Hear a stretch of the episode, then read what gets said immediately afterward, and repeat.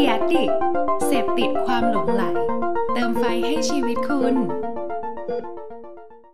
สวัสดีครับผมหมีป๋อมสุธรรมธรรมวงศ์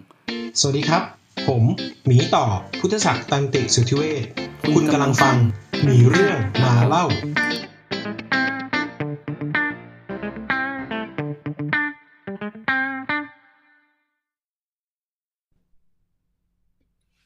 สวัสดีครับทุกคนยินดีต้อนรับเข้าสู่รายการ Two Bear Talk มีเรื่องมาเล่านะครับก็ถ้าใครเพิ่งมาฟังเป็น อี พี แรกนะครับ Two Bear Talk เนี่ยเป็นพอดแคสต์ที่จัดโดยผมนะครับมีต่อกับพี่บอมนะครับมีบอมพูดคุยเรื่อง Data กับ ยู เอ็กซ์ นะครับแต่ว่าวันนี้อาจจะมีเสียงผมคนเดียวเพราะว่าความผิดพลาดของผมเองนะครับในการนัดแนะกับพี่บอมเพราะว่านัดแล้วผมติดงานนะครับก็เลยไม่ได้ไม่ได้อัดแล้วก็รวมถึงการนัดแนะกับแขกรับเชิญของผมด้วยนะครับก็เลยกลายเป็นว่าวันนี้ผมต้องมานั่งอัดคนเดียวซึ่งอาจจะให้มูดแอนโทนที่ต่างไปเพราะว่าปกติไม่เคยอัดคนเดียวมาก่อนแล้วก็ไม่ค่อยแน่ใจว่ามันจะเป็นอย่างไรบ้างยังไงก็เอ่อรบกวนทุกท่านนะครับถ้าเกิดว่าฟังแล้วชอบไม่ชอบยังไงก็ฟีดแบ็กได้นะครับโอเคมาเข้าเรื่องของเราดีกว่านะครับเอ่อสำหรับวันนี้นะครับผมจะมาเล่าเรื่องเกี่ยวกับ Data นะครับแต่ว่า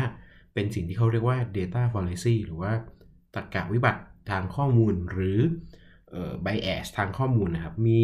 ผมลิสต์มาทั้งหมดเอ่อสิบห้าข้อครับเป็นเรื่องที่คนทำ Data หรือว่านักวิเคราะห์ข้อมูลหรือว่าใครก็แล้วแต่ที่ต้องการจะทำ Data เนี่ยพึงระวังนะครับโดยที่ผมเอามาจากเอ่อมีเว็บGekobot นะครับเขาสรุปรวบรวมไว้สิบห้าข้อนะครับเดี๋ยวมาเริ่มกันเลยดีกว่านะข้อแรกข้อแรกน่าจะเป็นข้อที่ทุกคนเอ่อต้องระวังมากที่สุดนะครับก็คือข้อหนึ่ง Cherry Picking Cherry Picking ก็คือการเลือกนำเสนอข้อมูลโดยเลือกเฉพาะข้อมูลที่มันเป็นประโยชน์เท่านั้นสนับสนุนจุดประสงค์ของตัวเองเท่านั้นนะครับแทนที่จะนำเสนอภาพรวมทั้งหมดเช่นอาจจะเลือกแค่บางช่วงเวลามาเพื่อบอกว่าฉันเอ่อทำได้ดีอาจจะเลือกแค่ตัวเลขบางตัวเลขที่ฉันทำได้ดีส่วนใหญ่มันจะเกิดขึ้นกับคนที่มี เค พี ไอ ค้ำคอครับเช่นเราบอกว่าเอ้ยเราทำตัวเลขได้เติบโตขึ้น ยี่สิบเปอร์เซ็นต์ อาจจะเป็นเรื่องจริงก็ได้นะครับอาจจะดีก็ได้แต่ว่าเมื่อเมื่อเทียบกับคนอื่นเนี่ยเราอาจจะแย่มากก็ได้ความหมายก็คือว่าเราไม่ได้นำเสนอข้อมูลอย่างรอบด้านเพื่อให้คนเห็นถึงตัวเลขที่แท้จริงเห็นถึงบริบทเห็นถึงความหมายที่แท้จริงหรือว่าบางครั้งเราอาจจะเลือกมาเฉพาะข้อมูลที่ทำให้เราดูดีเลือกพูดเฉพาะตัวเลขที่ทำให้เราดูดีดูเก๋นะครับเพราะฉะนั้นเรื่องนี้เป็นเรื่องที่ต้องระวังมากๆเพราะว่าเมื่อไหร่ที่เราทำ cherry picking เนี่ยสิ่งที่มันเกิดขึ้นก็คือการตีความที่ผิดไปความเข้าใจที่ผิดไปรวมถึงนะครับอาจจะหมายถึงแอคชั่นต่อจากนั้นหรือว่าวิธีการดำเนินกลยุทธ์ต่อจากนั้นที่มันผิดไปเลยก็ได้นะครับอันนี้เป็นเรื่องที่ต้องระวังสุดๆจริงๆแล้วคนทำ Data ผมว่าค่อนข้างรู้ดีอยู่แล้วว่าว่าไม่ควร Cherry Picking แต่ถ้าจะทำก็คือมีเหตุปัจจัยอะไรบางอย่างที่ต้องทำเพราะฉะนั้นเรื่องนี้น่าจะเป็นเรื่องของผู้อ่านข้อมูลแล้วกันครับเอ่อไม่ว่าจะเป็นผู้บริหารหรือคนทั่วไปที่อ่านข้อมูลอยู่เนี่ยต้องถามคำถามกับข้อมูลเสมอว่าหรือถามคำถามกับผู้ทำข้อมูลเสมอว่าเอ๊ะนี่เขากำลัง cherry picking หรือว่าเลือกนำเสนอเฉพาะบางมุมที่ทำให้เขาดูดีหรือเปล่าอ่ะอันนี้ข้อแรกนะเพิ่งข้อแรกนะครับข้อสองเขาเรียกว่า data dredging นะครับ data dredging คือเอ่อปกติแล้วเวลาเราทำการทดสอบทางข้อมูลหรือว่าทำการทดสอบทางสถิติแล้วเนี่ยสิ่งที่ควรจะเป็นนะครับคือเราตั้งสมมติฐานตั้ง hypothesis เนาะแล้วก็วิเคราะห์ข้อมูลเพื่อทดสอบมันแต่ว่าบางครั้งเนี่ยพอเราเจอข้อมูลเนี่ยเรากลับคิดว่าเอ๊ะหรือว่าข้อมูลมันบอกอย่างอื่นวะเราก็เลยกลับไปเปลี่ยนสมมติฐานแล้วเทสกับข้อมูลชุดเดิมครับซ้ำๆจนกว่ามันจะมีนัยยะสำคัญจนกว่ามันจะบอกว่าเออข้อมูลมันตอบสมมติฐานนี้อันนี้มันคือการที่ปกติแล้วการทดสอบสมมติฐานต่างๆมันควรทำเป็นแบบตั้งสมมติฐานทดสอบ yes or no ก็คือ reject มันนะครับเออ accept reject มันว่าว่าสมมติฐานนี้ใช้ได้หรือไม่ได้นะครับแต่ว่าบางครั้งเนี่ยพอเรารู้สึกว่าเอ้ยข้อมูลมันดูมีอะไรบางอย่างนะเราก็เลยไปเปลี่ยนสมมติฐานให้มันคล้องกับข้อมูลแทนแทนที่จะเป็นการหาคำตอบของคำถามก็กลายเป็นว่าไปเปลี่ยนคำถามให้มันตรงกับข้อมูลที่เรามีแทน ซึ่งมันไม่ถูกต้องนะเพราะฉะนั้นอันนี้ก็เป็นสิ่งที่ควรระวังนะครับข้อสามข้อสามข้อสามคือสิ่งที่เรียกว่า survivorship bias ไอ้นี้น่าจะเป็นโจทย์ที่ดัง bias ตัวหนึ่งที่คนรู้จักกันมากที่สุดนะครับเพราะว่ามันคือสิ่งที่เกิดขึ้นจริงเมื่อสมัย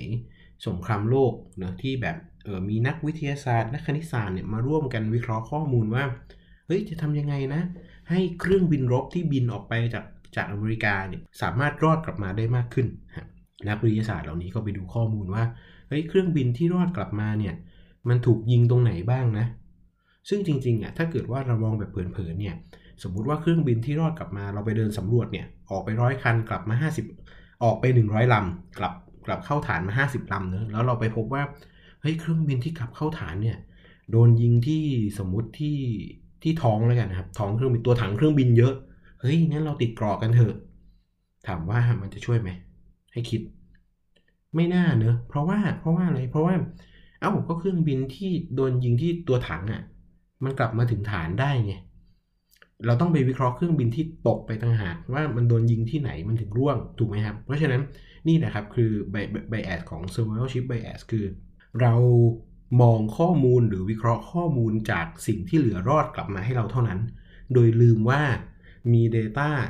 ตกหล่นระหว่างทางหรือเปล่ามี Data บางส่วนที่มันขาดหายไประหว่างทางหรือเปล่าเหมือนเครื่องบินลำนี้ครับที่บอกว่าโอเคถ้าเราวิเคราะห์เฉพาะเครื่องบินที่รอดกลับมาได้เนี่ยเราวิเคราะห์ผิดแน่นอนเพราะว่าสิ่งที่ต้องวิเคราะห์จริงๆคือเครื่องบินที่ร่วงไปถูกไหมครับซึ่งจริงๆในชีวิตจริงมี Data หลายชุดมากๆที่อาจจะหล่นหายไประหว่างทางแล้วเหลือมาให้เราวิเคราะห์บางชุดเท่านั้นต้องเข้าใจภาพรวมของ Data ทั้งหมดยกตัวอย่างแล้วกันครับเช่นโซเชียลมีเดีย Data ครับเวลาวิเคราะห์เนี่ยจริงๆถ้าเราใช้เครื่องมือ social listening เนี่ยเพื่อรักษา privacy เนี่ยปกติแล้ว social listening เนี่ยจะวิเคราะห์เฉพาะข้อมูลที่เป็นสาธารณะเท่านั้นนะครับเพราะฉะนั้นจริงๆข้อมูลที่เป็นสาธารณะเนี่ยก็เยอะมากแล้วนะครับแต่ว่าก็ต้องเข้าใจว่ามันไม่ได้ไปเก็บบางแพลตฟอร์มอาทิ ไลน์ เนี่ยจะไม่มีข้อมูลใน social listening หรือว่าการแชทต่างๆไม่ว่าจะเป็นแชท Facebook แชท ไลน์ แชท WhatsApp พวกนี้ social listening ก็ไม่ได้เก็บหมายความว่าเวลาเราวิเคราะห์เนี่ยเราก็ต้องเข้าใจบริบทของมันให้ครบว่า Data มาจากไหนมีอะไรที่มันตกหล่นไปบ้างเพื่อที่เราจะได้เผื่อช่องทางสำหรับการวิเคราะห์ว่าอ๋อมันอาจจะขาดข้อมูลมุมนี้ไปแล้วมันอาจจะตกหล่นข้อมูลมุมนี้ไปเวลาแอคชั่นจะได้ระมัดระวังมากขึ้นอันนี้คือ survivorship bias นะฮะต่อไปข้อสี่ Krabbe effect อันนี้ง่ายๆครับคือมันเป็นสิ่งที่เขาบอกว่าเมื่อเราให้แรงจูงใจอะไรบางอย่างเนี่ยแอคชั่นหรือว่าพฤติกรรมของคนอาจจะเปลี่ยนไปก็ได้นะครับอันนี้มีชื่อมาจากเหตุการณ์ในอดีตที่ศตวรรษที่สิบเก้านะครับจักรวรรดิอังกฤษต้องการลดการเสียชีวิตของคนที่โดนงูเห่ากัดในอินเดียนะก็เลยทำการเสนอการล่างูเห่าด้วยความหวังใจนะหวังใจว่าเฮ้ยให้รางวัลนำจับแบบนี้คนจะได้ออกไปล่างูเห่าเยอะๆไงแต่สิ่งที่เกิดขึ้นกลายเป็นว่าคนไปเลี้ยงงูเห่าทำฟาร์มงูเห่าแทนเพื่อเอางูเห่าเนี่ยให้กับทางการเพื่อเอาเงินอันนี้น่าจะเป็นเรื่องของการแอคชั่นหลังจากการวิเคราะห์มากกว่าครับว่าบางทีเมื่อเรามีแรงจูงใจอะไรบางอย่างให้รางวัลอะไรบางอย่างเนี่ยมันก็อาจจะทำให้แอคชั่นเนี่ยผิดเพี้ยนไปจากสิ่งที่เราต้องการได้นะครับอืมโอเคต่อไปข้อห้านะครับเรียกว่าเอ่อ false causality หรือว่าอันนี้น่าจะเป็นสิ่งที่คนทำ data เนี่ยคุ้นเคยที่สุดและคือ correlation ไม่เท่ากับ causation นะครับอันนี้แบบน่าจะได้ยินบ่อยๆนะครับคือบางสิ่งบางอย่างมันดูเหมือนจะมีความสัมพันธ์กันแต่มันไม่ได้หมายความว่ามันจะเป็นเหตุเป็นผลต่อกันนะครับเช่นเราบอกว่าทุกๆหน้าร้อนหรือว่าทุกๆครั้งที่อุณหภูมิสูงขึ้นเนี่ยจะมีการเพิ่มขึ้นของคนเป็นไข้เลือดออกนะมีความสัมพันธ์กันอะไรบางอย่างเราก็เลยบอกว่าเฮ้ยถ้างั้นอุณหภูมิอากาศนี่แหละที่เป็นสาเหตุของไข้เลือดออกซึ่งผิดเนาะจริงๆแล้วมันเป็น indirect คืออุณหภูมิของอากาศที่ร้อนขึ้นเนี่ยมันอาจจะเป็นการสร้างสิ่งแวดล้อมที่เหมาะสำหรับการวางไข่ของยุงแล้วยุงต่างหากที่เป็นต้นเหตุของไข้เลือดออกจริงๆอ่ะอันนี้เป็นตัวอย่างเนอะของบางอย่างที่พล็อตกราฟมาแล้วดูข้อมูลมาแล้วดูเหมือนจะมีความสัมพันธ์กันเนี่ยมันไม่ได้หมายความว่าจะเป็นเหตุเป็นผลซึ่งกันและกันหรือว่าเป็นเหตุเป็นผลกันโดยตรงอาจจะต้องไปหาปัจจัยอื่นๆที่มันอาจจะอยู่ระหว่างทางนะครับโอเคต่อไปข้อหกครับเรียกว่า Jury Mandarin ครับ จริงๆ gerrymandering เนี่ยอาจจะต้องให้ทุกคนไปเซิร์ชภาพประกอบนิดนึงครับเซิร์ชได้เลยนะครับ G E R R E M A N D E R I N G นะครับ gerrymandering มันคืออันนี้เป็น bias เวลาเลือกตั้งครับคือเวลาเลือกตั้งเนี่ยส.ส.มันมาจากการแบ่งเขตเนอะไม่ใช่บ้านเราเนอะจริงๆทุกๆประเทศก็เป็นแบบนี้ต้องแบ่งเขตพื้นที่แบ่งเขตประชากร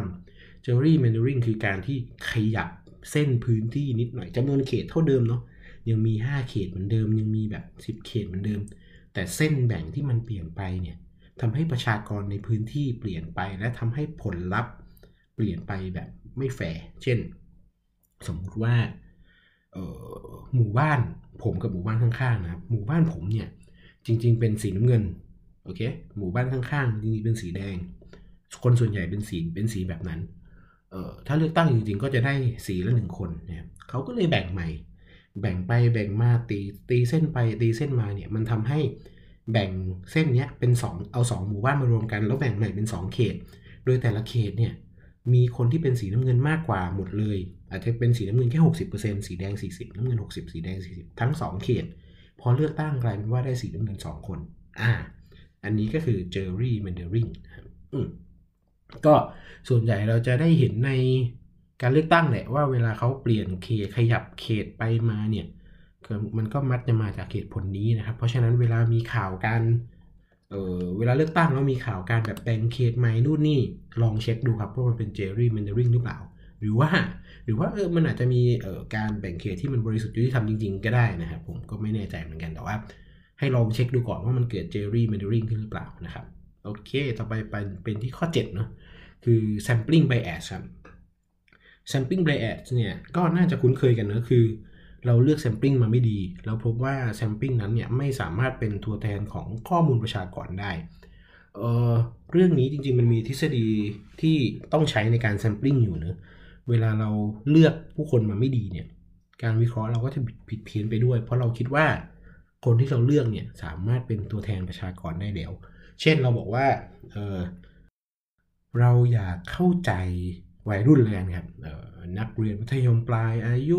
สิบหกถึงสิบแปดปีอ่ะสิบห้าถึงสิบแปดปีประมาณนี้เราอยากเข้าใจเราก็เลยบอกว่าเอองั้นเราไปทำยังไงดีเดินสยามอ่าเด็กยังเดินสยามโหดกันอยู่ไหมนะไม่เป็นไรนะครับเราบอกว่าเราไปลองเดินสยามแล้วกันแล้วแล้วเราก็เห็นพฤติกรรมวัยรุ่นนู่นนี่แล้วเลยบอกว่าเอ้ยวัยรุ่นยุคนี้วัยรุ่นชาวไทยยุคนี้มันเป็นแบบนี้ซึ่งผิดเนอะจริงๆมันต้องแบบอ๋อโอเคมันแบ่งยังไงได้บ้างวัยรุ่นในเมืองหลวงถูกปะหรืออาจจะเป็นแบบปริมณฑลหรืออาจจะเป็นเมืองใหญ่เชียงใหม่ขอนแก่นหาดใหญ่สุราษฎร์อุบลเนี่ยสมมติเป็นวัยรุ่นเมืองใหญ่วัยรุ่นที่เป็นแต่จังหวัดทั่วไปเราต้องเช็คทุกๆเซกเมนต์นะครับเช็คทุกๆกลุ่มว่าถ้าเราอยากจะได้ตัวแทนประเทศไทยจริงๆเราก็ต้องเข้าใจว่าวัยรุ่นในประเทศไทยเนี่ยมันมีกี่คาแรคเตอร์กี่แบบแล้วแซมปลิ้งให้ถูกถูกไหมครับไม่ไม่ไม่งั้นข้อมูลที่ได้มาว่าจะเป็นเฉพาะวัยรุ่นเมืองหลวงหรือวัยรุ่นเมืองใหญ่หรือเราบอกว่าเราอาจจะอยากได้ความคิดเห็นของคนทำงานแล้วกันเราก็เลยปล่อยเซอร์เวย์ออนไลน์ไปซึ่งการปล่อยเซอร์เวย์ออนไลน์ก็ต้องระวังเนาะสมมติว่าเราไม่ได้มีวิธีการ sampling ที่ดีเนี่ยเราบอกว่าเอ้ยเอาแค่คนตอบเป็นคนทำงานให้ถึงสี่ร้อยของ n สี่ร้อยก็พอแล้วซึ่งในความเป็นจริงเนี่ย n สี่ร้อยที่ได้มาเนี่ยมันอาจจะเป็นคนที่แบบเออ proportion ของคนออนไลน์มันอยู่ในกรุงเทพอยู่แล้วเนอะเพราะฉะนั้นถ้าเราไม่ได้เช็คให้ดีว่ามาจากทุกพื้นที่หรือเปล่ามาจากทุกอาชีพมาจากเออความหลากหลายทางด้านรายได้หรือเปล่าเนี่ยกลายเป็นว่ามันอาจจะเป็นแค่คนกลุ่มกลุ่มนึงที่เข้าถึงอินเทอร์เน็ตเท่านั้นหรือเล่นอินเทอร์เน็ตบ่อยๆเท่านั้นแล้วก็เราก็ได้ข้อมูลชุดนี้มาแล้วเราก็ตีความผิดไปหมดซึ่งมันนำไปสู่แอคชั่นที่ผิดเนาะตอนนี้เราก็ผ่านกันมาประมาณเจ็ดข้อหรือว่าครึ่งทางแล้วนะครับไปต่อกันเลยดีกว่ากับข้อที่แปดเรียกว่าเอ่อ Gambler Fallacy นะครับหรือว่าถ้าเป็นชื่ออื่นก็เขาอาจจะเรียกว่า Monte Carlo Fallacy นะครับเพราะว่ามันเกิดจากสาเหตุนี้ครับมันมีเกิดจากโต๊ะรูเล็ตในปีหนึ่งเก้าหนึ่งสามนะครับที่ไอ้ลูกบอลรูเล็ตรู้จักนะที่มันหมุนหมุนแทงดำแทงแดงนะครับแล้วก็หมุนเขาเขาจะหมุนตัวตัวโต๊ะแล้วก็โยนลูกบอลว่ามันตกสีดำหรือสีแดงนะปรากฏว่าในปีหนึ่งเก้าหนึ่งสามที่บอลบอลนึงเนี่ยลูกบอลเนี่ยไปตกในสีดำเนี่ยยี่สิบหกครั้งติดต่อกันครับแล้วทำให้แบบโต๊ะรวยเลยนักพนันแบบเจ๊งระนาวในช่วงนั้นเพราะว่าพยายามจะแทงสีแดงเ นึกออกใช่ไหมครับด้วยลอจิกแบบนี้ด้วยลอจิกบอกว่าเฮ้ยเมื่อกี้มันออกสีดำไปแล้วครั้งต่อไปต้องสีแดงแน่เลยผ่านไปสองครั้งสามครั้งสี่ครั้งห้าครั้งเฮ้ยมันออกสีดำมาห้าครั้งแล้วครั้งต่อไปต้องแดงแน่เลยปรากฏว่ามันดำไปยี่สิบหกครั้งถามว่ามันฟอเรซี่ตรงไหนเป็นฟอเรซี่คืออันเนี้ยนักพนันจะคิดว่าเฮ้ยครั้งที่หนึ่งครั้งที่สองครั้งที่สามเนี่ยมันมีความเป็นเหตุเป็นผลกันคือครั้งก่อนออกดำครั้งต่อไปออกแดงสิในความเป็นจริงมันไม่ใช่เนอะในความเป็นจริงก็คือว่าในแต่ละครั้งเนี่ยมันมีโอกาสที่จะออกแดงออกดำเท่าเท่ากันเสมอครั้งที่หนึ่งแดงดำเท่ากันครั้งที่สองก็แดงดำเท่ากันเพราะฉะนั้นโอกาสที่มันจะออกแดงยี่สิบหกครั้งติดต่อกันมันก็มีเพราะว่าในแต่ละครั้งเนี่ยมันก็ออกได้ทั้งสองหน้าถูกไหมฮะมันเหมือนเล่นหวยครับเล่นลอตเตอรี่อย่างเงี้ยเราบอกว่าเฮ้ยเลขห้างวดก่อนออกแล้วเลขซึ่งเลขสองเลขซึ่งอะไรล่ะเลขสองงวดก่อนออกแล้วไม่ออกแน่นอนไม่เกี่ยวนะทุกๆงวดก็จะมีเลขศูนย์ถึงเก้าให้เราเล่นเสมอถูกไหมครับเพราะฉะนั้นถ้าใครบอกว่าสามารถทำนายเลขได้นะครับเอ่อ predict เลขหวยได้เนี่ยจริงๆของแบบนี้มัน predict ไม่ได้นะครับเพราะว่าเขาเรียกว่าเหตุการณ์มันเป็นอิสระต่อกันนะครับมันเหตุการณ์ในอดีตไม่มีความเกี่ยวข้องกับอนาคตถ้าใครบอกว่า predict ได้เนี่ยแปลว่าหวยล็อกนะครับทุกคนสามารถแจ้งจับได้เลยนะครับหวย predict ไม่ได้นะครับแต่ว่าโอเคคนฟังจะรู้สึกว่าเฮ้ยมันดูมีตรรกะมีอะไรบางอย่างครับจริงๆเคยมีคนกลางข้อมูลออกมาแล้วก็พบว่าโอกาสที่จะออกเลขแต่ละเลขแต่ละงวดเนี่ยมันมีพอๆกันหมดเลยนะครับอาจจะไม่ได้มีล็อกขนาดนั้นมันอาจจะเป็นแค่เรื่องความรู้สึกของเรานะครับอยากให้นักพนันทั้งหลายเข้าใจด้วยนะครับหวยนี่โดยหลักการแล้วทำนายไม่ได้นะครับอย่าลืมแจ้งจับนะครับถ้าเกิดว่าไปเจอหวยล็อกขึ้นมานะครับโอเคต่อไปข้อที่เก้าครับคือ Hartron Effect นะครับ Hartron Effect เขาบอกว่าในปีหนึ่งพันเก้าร้อยยี่สิบนะครับโรงงาน Hartron Work เนี่ยในรัฐอิลลินอยส์นะครับได้การได้ทำการทดลองโดยคิดว่าคนงานเนี่ยน่าจะมีประสิทธิภาพในการทำงานดีขึ้นถ้าเขาเปลี่ยนสภาพแวดล้อมให้มันดีขึ้นเช่นเอาไฟไปติดให้มันสว่างขึ้นทำเอ่อสายพานให้มันได้ระดับมือทำนู่นนี่นั่นเขาเขาอยากรู้ว่าถ้าเขาเปลี่ยนบริบท environment ของโรงงานให้มันแบบดีขึ้นเนี่ยพนักงานน่าจะทำงานดีขึ้นเนาะทีนี้ไอ้ความว่าดีขึ้นเนี่ยเขาก็เลยแบบต้องทำไงวะก็เลยส่งคนไปยืนดูครับส่งนักวิจัยเนี่ยไปยืนดูว่าเอ้ยพนักงานทำงานได้ดีขึ้นจริงไหมสิ่งที่เกิดขึ้นคืออะไรฮะเราก็ไม่รู้นะคือมันดีขึ้นพนักงานทำงานดีขึ้นแต่ถามว่าเราสรุปได้ไหมว่าอ๋อพนักงานทำงานได้ดีขึ้นจากการเปลี่ยนสิ่งแวดล้อมของบริษัทไม่ว่าจะเป็นเปลี่ยนไฟหรือเปลี่ยนอะไรก็แล้วแต่ซึ่งมนุษย์เนี่ยพอมีคนมาดูจับจ้องงานทำงานเนี่ยมันต้องทำงานดีขึ้นอยู่แล้วเพราะฉะนั้นกลายเป็นว่ามันเกิดเขาเรียกว่าอะไรดี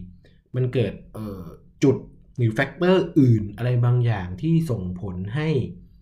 ผลลัพธ์ดีขึ้นเหมือนกันโดยที่เราไม่แน่ใจว่ามันเกิดจากสิ่งที่เราต้องทำหรือเปล่าคือเราควบคุมการเช็คผลไม่ดีครับเหมือนสมมติว่าถ้าเราทำการทดลองอะไรบางอย่างแล้วหัวหน้าดันอยากรู้ว่าเฮ้ยการที่ฉันเปลี่ยนเก้าอี้ให้เนี่ยพนักงานจะทำงานดีขึ้นหรือเปล่านะก็ออกไปสำรวจด้วยความหวังดีแบบออกไปเดินดูนู่นนี่นั่นปรากฏว่าเฮ้ยพอเจ้านายมาลูกน้องก็ทำงานดีเลย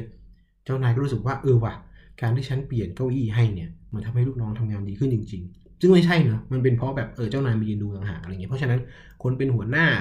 ควรจะคิดให้ดีนะครับก่อนที่จะไปออกไปสำรวจว่าต้องการสำรวจอะไรเพราะว่าบางครั้งเนี่ยมนุษย์นะครับพอมีเรื่องของระหว่างบุคคลเรื่องของการทำงานเนี่ยมันก็จะเกิดพฤติกรรมอะไรบางอย่างที่เขาอาจจะไม่ได้ตั้งใจหลอกนะครับเพียงแต่ว่า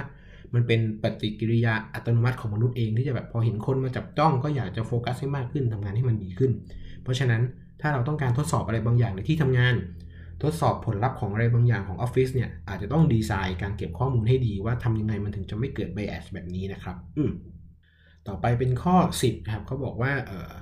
regression toward the mean หมายถึงว่าการมีบางคนแล้วกันนะครับให้คำแปลภาษาไทยไว้ว่าการกลับคืนสู่สามัญ น, นะครับหรือว่าเวลาที่เห็นข้อมูลอะไรที่มันแปลกประหลาดมากๆไม่ว่าจะเป็นแบบมากเกินหรือน้อยเกินอะไรอย่างเงี้ยเมื่อเวลาผ่านไปนานๆเนี่ยแบบเป็นเป็นแบบ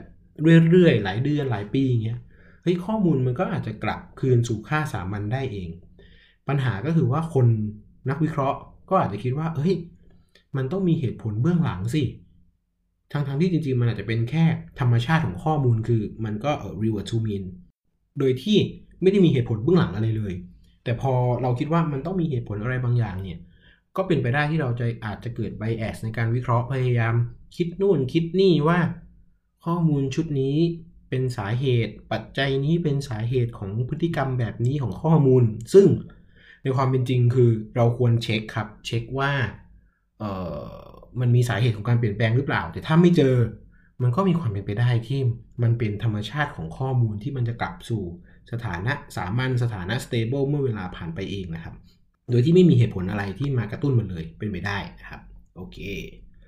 ต่อไปข้อสิบเอ็ดนะครับ Simpson Paradox นะครับ Simpson Paradox นี่เป็น Paradox ที่ได้รับการพูดถึงเยอะมากนะครับเพราะว่าเพราะว่าเออเราเจอบ่อยนะครับอืม Simpson Paradox มาจากไหนนะครับในปีหนึ่งเก้าเจ็ดศูนย์นะครับมหาวิทยาลัยเบิร์กลีย์นะครับถูกกล่าวหาว่าเหยียดเพศเพราะว่ามี result ทางการทดสอบว่าผู้ชายเนี่ยมักจะสอบผ่านมากกว่าผู้หญิงอ่าแต่เมื่อไปเจาะไปดูที่สาเหตุดูพบว่าถ้าดูที่คะแนนรายวิชาแล้วเนี่ยเฮ้ยผู้หญิงเนี่ยจริงๆมีการสอบผ่านมากกว่าด้วยซ้ำนะแต่ว่าความงุนงงเนี่ยมันเกิดจากการที่การเลือกวิชาที่ไม่เหมือนกันครับสัดส่วนที่ผู้หญิงกับผู้ชายเลือกวิชาเนี่ยมันไม่เหมือนกันซึ่งผู้หญิงส่วนใหญ่เนี่ยไปลงในวิชาที่มีการแข่งขันสูงหรือว่าวิชาที่ยากมันทำให้เมื่อเฉลี่ยคะแนนออกมาเกรดคะแนนเฉลี่ยออกมาเนี่ยผู้หญิงก็เลยอาจจะดูน้อยกว่าทั้งๆที่จริงๆแล้วสอบผ่านเยอะนะอืมมันเป็นปัญหาของเรื่องของ unbalanced data ที่เราอาจจะพบเจอกันได้บ่อยๆยกตัวอย่างเช่นนะเออผมต้องการจะเลือกโรงพยาบาลนะครับโรงพยาบาล A เนี่ยจากหนึ่งร้อยคนล่าสุดนะครับจากหนึ่งร้อยคนล่าสุดบอกว่ามีผู้ป่วยที่ถูกรักษาหายหรือว่ารอดชีวิตเนี่ยประมาณแปด เก้าสิบเปอร์เซ็นต์ แล้วกันนะอ่ะ เก้าสิบเปอร์เซ็นต์ เนาะขณะที่โรงพยาบาล B เนี่ยมีผู้ป่วยจากหนึ่งร้อยคนล่าสุดเนี่ยมีผู้ป่วยหายมีผู้ป่วยรักษาตัวหายประมาณสัก แปดสิบเปอร์เซ็นต์ โอเคถ้าเรามองแค่นี้เราก็บอกว่างั้นเราไปโรงพยาบาล A เพราะว่าโรงพยาบาล A เนี่ยมีโอกาสหายมากกว่าถูกมั้ยแต่เราอาจจะยังลืมไปดูลืมดูว่าเฮ้ยไอ้เก้าสิบกับ แปดสิบเปอร์เซ็นต์ นั้นเนี่ยมันเกิดจากสัดส่วนแบบไหนเกิดจากโรคแบบไหนโรงพยาบาล A เนี่ยอาจจะรักษาคนเก้าสิบคนจากไข้หวัดธรรมดาก็ได้นะจากเอ่อแผลแบบเอ่อล้มมีดบาดอย่างนี้ก็ได้นะแล้วก็หายในขณะที่โรงพยาบาล B เนี่ยมันอาจจะเป็นการหายจากโรคโรคที่รักษายากกว่าก็ได้นะความหมายก็คือว่าอย่าลืมไปดูคือตัวเลขสรุปตัวสุดท้ายที่เป็นเปอร์เซ็นต์เนี่ยเราอย่าลืมไปดูว่าไอ้เปอร์เซ็นต์เนี้ยมันมีที่มาจากไหนข้อมูลก่อนหน้านี้มันแบ่งสัดส่วนยังไงเพื่อที่เราจะได้เข้าใจว่าอ๋อเปอร์เซ็นต์เนี้ยมันมาจากอินพุตที่มันเท่ากันหรือเปล่ายากกว่าน้อยกว่าเป็นวิชาที่มันยากกว่าแล้วสัดส่วนในการลงไม่เท่ากันหรือว่าเป็นโรคที่มันยากกว่าทำให้อินพุตของข้อมูลมันไม่เหมือนกันอันนี้ก็จะเป็นอีก bias นึงที่ทำให้เราเข้าใจภาพใหญ่ผิดได้นะครับใครใครสงสัยอะไรไปเซิร์ชดูเพิ่มนะครับ Simpson's Paradox เป็นเป็น fallacy หรือว่าเป็นความผิดพลาดที่เราพบเห็นกันได้บ่อยนะครับเป็นความผิดพลาดจากการที่ข้อมูล input มันมาไม่เหมือนกันหรือว่าเป็น unbalance แล้วมันส่งผลให้ให้เราเข้าใจผิดนะครับอืมโอเคต่อไปข้อสิบสองและ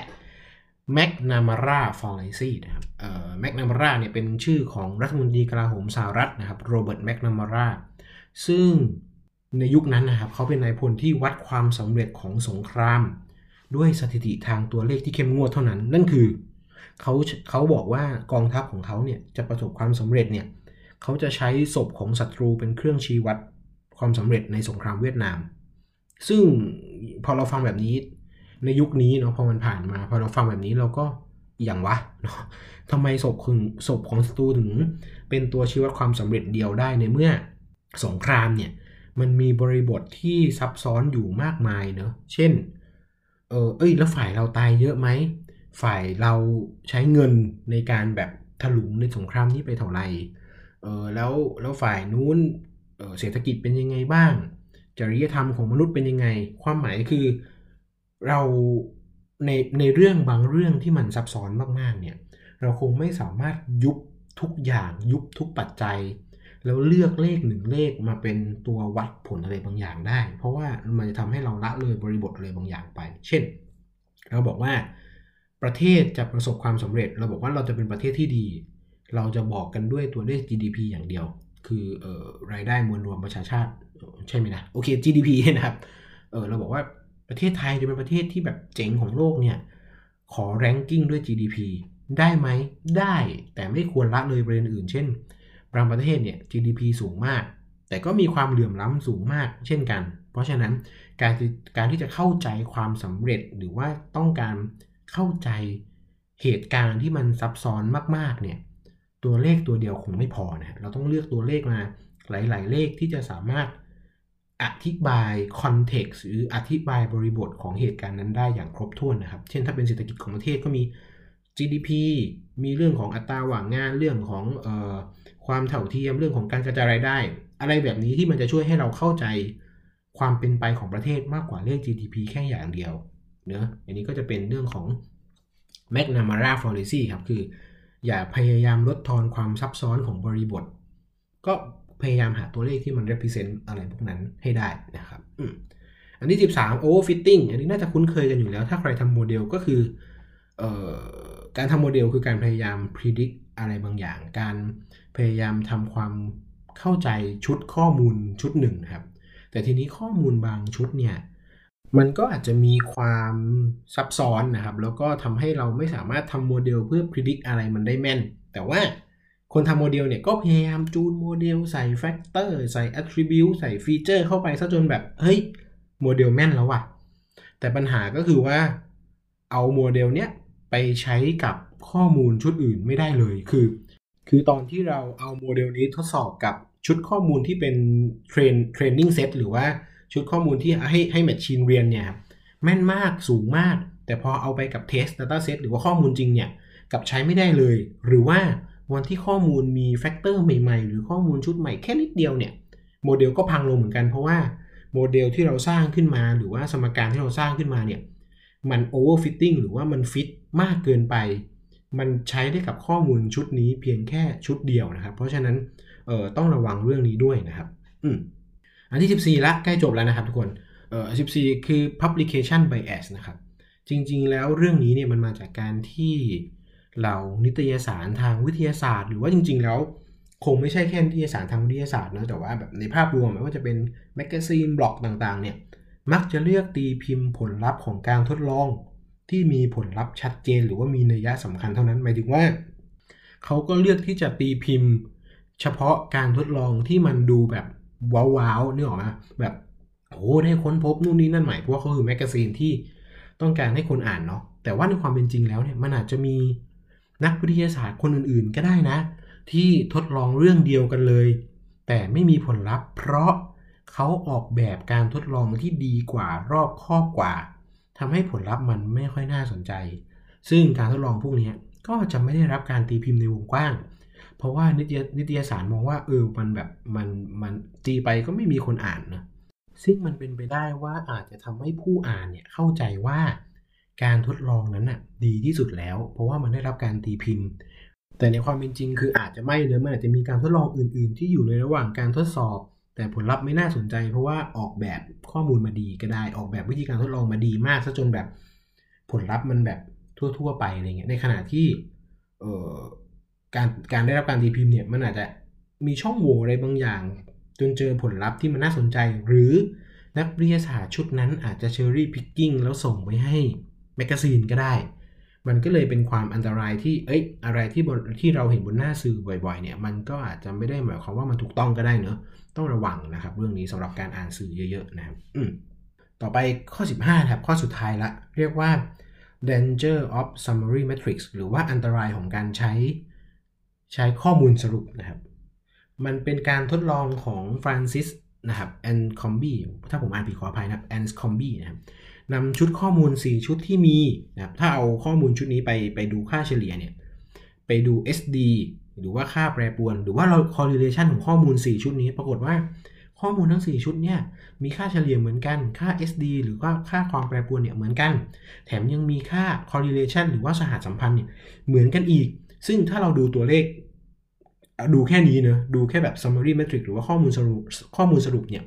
เราก็จะพบว่าเฮ้ย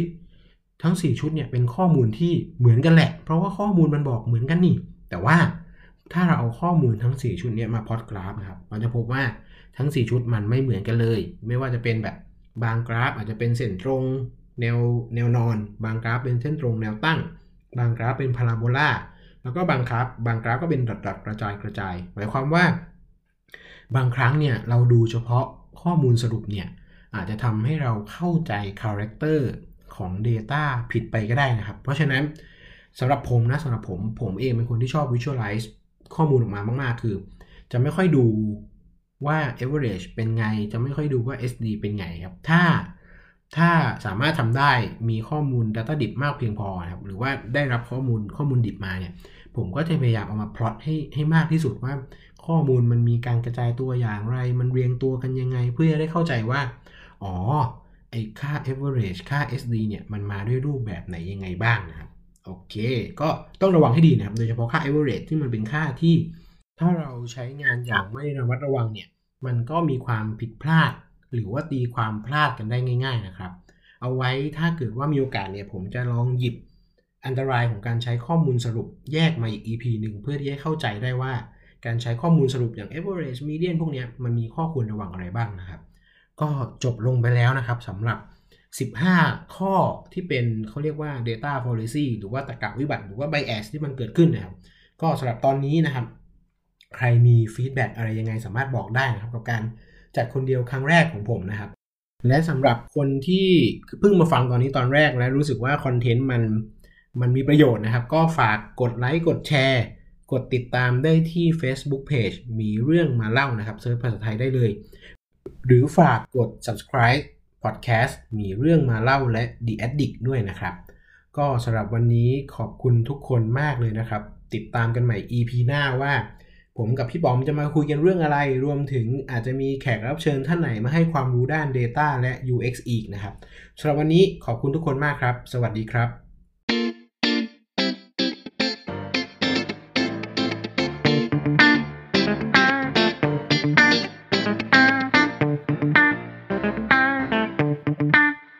Bye.